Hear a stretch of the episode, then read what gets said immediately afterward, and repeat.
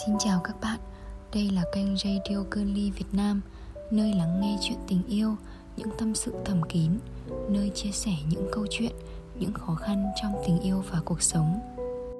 Hôm nay, mình xin được gửi tới chủ đề radio. Im lặng cũng là một câu trả lời. Xin mời các bạn cùng lắng nghe. Công nhận, bọn con gái chúng em dở thật. Chỉ có việc nhắn tin thôi cũng có thể tình cảm với một người. Em cũng không ngoại lệ trường hợp đó.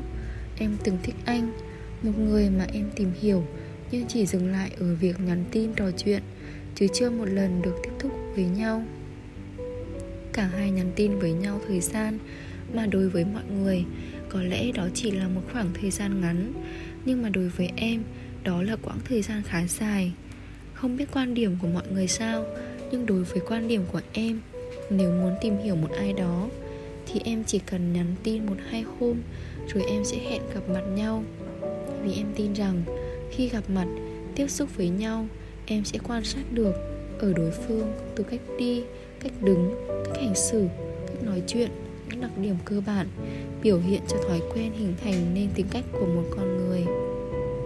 Từ đó, em quyết định là em nên tiếp tục tìm hiểu nữa hay không.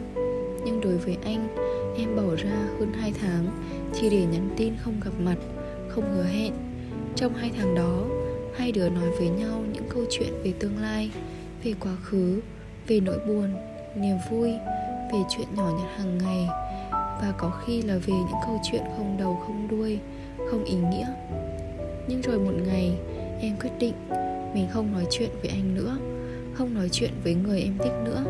Không phải là em đã tìm được một đối tượng mới mà chỉ là trong suốt thời gian tìm hiểu đó, lắng nghe tâm sự của anh. Lắng nghe về dự định tương lai của anh, em chợt nhận ra một sự thật em giả vờ không thấy bấy lâu nay là việc gặp em chưa bao giờ được anh đặt vào các dự định đấy. Chẳng hứa, chẳng hẹn, chẳng nói thích nhau, cứ im lặng với nhau. Đôi lúc em cũng thắc mắc trong khoảng thời gian ấy anh có thích em hay không hiển thị trên màn hình rồi đấy, nhưng cũng lặng lẽ bị xóa đi, từ chính đôi bàn tay của người viết ra nó. Chẳng biết từ lúc nào, một người con gái có cá tính mạnh mẽ như em lại rụt rè, nhút nhát như thế. Em còn nhớ, ngày đầu tiên khi quyết định ấy được thực hiện, cảm giác của mình lúc đó rất là cô đơn, có chút chơi vơi, một chút tẻ nhạt. Vì em nghĩ, từ đây trở đi, mình phải tập lại cái thói quen cũ không còn ai trò chuyện mỗi ngày. Những câu chuyện hàng ngày cũng chẳng còn ai để kể nghe. Hay mỗi buổi sáng không còn nhìn thấy những dòng tin nhắn. Em thức chưa? Anh nói anh không thích một mối quan hệ mập mờ, nhưng cái trạng thái của anh với em bây giờ là một mối quan hệ không rõ ràng. Bản thân em cũng không phải là một người thích cái mối quan hệ đó, nhưng em muốn cho anh một cơ hội, cũng như cho chính bản thân một cơ hội.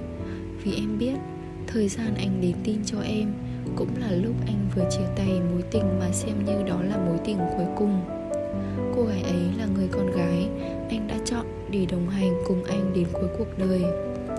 Cứ như thế, em đợi cái ngày anh rõ ràng với em trong vô vọng. Rất nhiều lần, em suy nghĩ, giá như chỉ cần một lần anh chạy đến tìm em, thì em có thể gạt bỏ tất cả, dùng một trái tim chân thành và tất cả những cảm xúc yêu đẹp đẽ để đối đãi với anh. Nhưng chưa một lần em thấy anh có dự tính gặp em trong tương lai của mình. Rõ ràng mà nói, đôi khi im lặng cũng là một câu trả lời, đứng yên cũng là một câu trả lời, không có dự tính cũng là một câu trả lời. Tất cả là đáp án của cảm xúc anh dành cho em không đủ lớn. Cảm ơn các bạn đã lắng nghe radio của girly việt nam mọi thắc mắc và chia sẻ câu chuyện, xin gửi về fanpage facebook Curly.vn hoặc website www.curly.vn Xin chào và hẹn gặp lại các bạn trong các số radio kỳ tới.